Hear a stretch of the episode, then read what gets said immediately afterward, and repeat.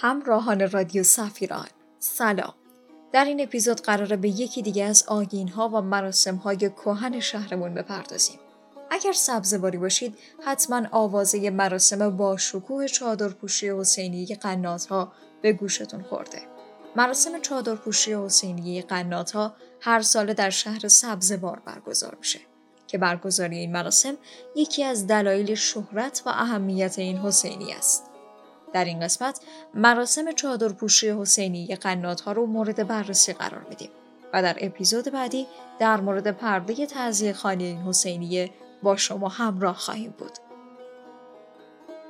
حسینیه قنات ها یا حسینیه یزدی ها متعلق به اواخر دوره قاجار و اوایل دوره پهلویه که در بافت قدیمی شهر و در محلی به نام کوچه نهبام قرار داره. و سال 1379 به عنوان میراث کهن شهر سبزوار به ثبت رسید. حتما تا حالا این سال برای شما هم پیش اومده که چرا اسم این حسینیه حسینیه قنات هست. دلیل معروف بودن این حسینیه اینه که زمین این حسینیه توسط حاج محمد اسماعیل قندی خریداری شده و عده خیر که از مهاجرین شهرستان یزد به سبزوار بودن این حسینیه رو بنا کردند. این خیرین اغلب شغل و پیشه قنادی داشتند و به همین خاطره که این حسینیه به حسینیه ها یا یزدی ها معروفه و جزء بناهای مهم شهر سبزوار به شمار میاد. از نکات جذاب این بنا باید به کاشیکاری های نقش شیر و خورشید با صورت انسان به گچبوری های برجسته اسلیمی گل و تاک اشاره کرد. در اطراف حیات مرکزی این حسینیه قرفه هایی برای نشستن وجود داره که این ویژگی باعث شده در حسینیه قنات ها مراسم تعذیه خانی در ایام محرم برگزار بشه. مراسم چادرپوشی حسینیه قنات ها در حقیقت سیاه پوشان و اعلام ماه محرمه که هر سال یک جمعه مانده به محرم این مراسم برگزار میشه و تا روز یازدهم محرم این چادر برپاه. بعد از گذشت این مدت این چادر توسط اعضای هیئت جمع آوری میشه. همزمان با اجرای این مراسم اعضای هیئت به اسپند دود کردن، چاوشی خانی، قربانی کردن و ذکر سلوات بر محمد و خاندان پاکش می‌پردازند. در طی مدت برپایی چادر از حسینیه قناتا به عنوان تکیه استفاده میشه که نمونه مشابه این حسینیه تکیه دولت در تهرانه که متعلق به دوران قاجاری است. اما چیزی که از گذشتگان سینه به سینه منتقل شده سیر داستانی تهیه این چادره. حدوداً سالهای 1302 مردم بین یک قران تا 20 قران برای خرید این چادر کمک کردند که به درخواست مردم سبزوار ساخت این چادر با شکوه به هنرمندان اصفهانی سپرده شد. حدوداً دو سال ساخت این چادر طول کشید و در اون زمان به دلیل کمبود وسایل و امکانات برای حمل و نقل این چادر به سبزوار این چادر در هفت قطعه ساخته و توسط شطور به سبزوار آورده شد. بر روی این چادر نقش های بسیار زیبای جقه و شیر با شمشیری در دست که متأثر از پرچم دوره صفوی است به چشم می‌خوره.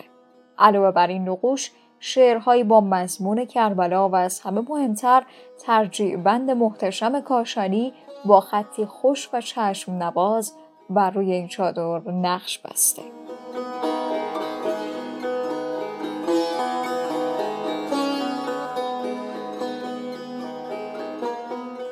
در زمان حکومت پهلوی مخالفت های بسیار زیادی با برگزاری مراسماتی مثل تعذیه خانی و امثال هم شد.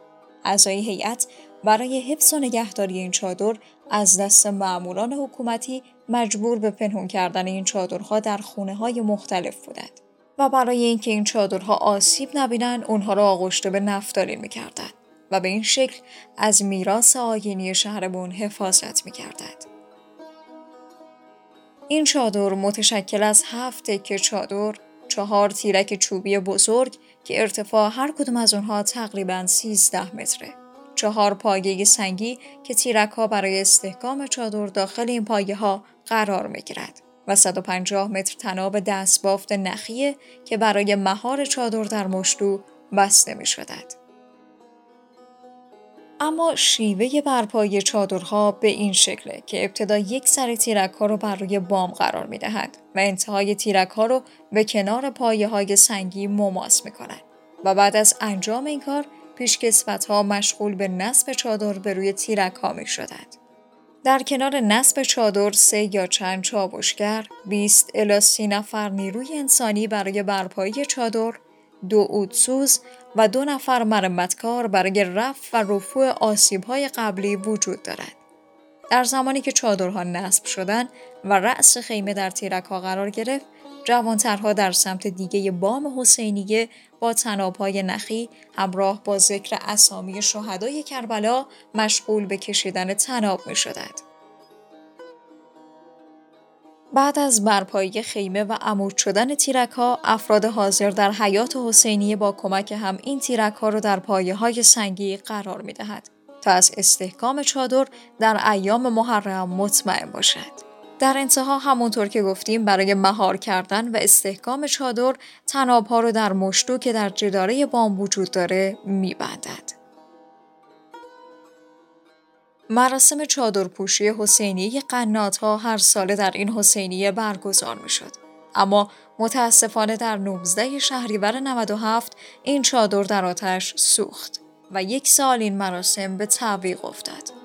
ولی محرم امسال این چادر توسط خیرین با همون طرح و نقش خریداری شد و بعد از وقفه یک ساله این مراسم مجددا برگزار شد. و در آخر باید گفت که این مراسم در مهر ماه سال 95 در سازمان میراث فرهنگی صنایع دستی و گردشگری به عنوان یکی از های ناملموس فرهنگی سبزوار به ثبت ملی رسید.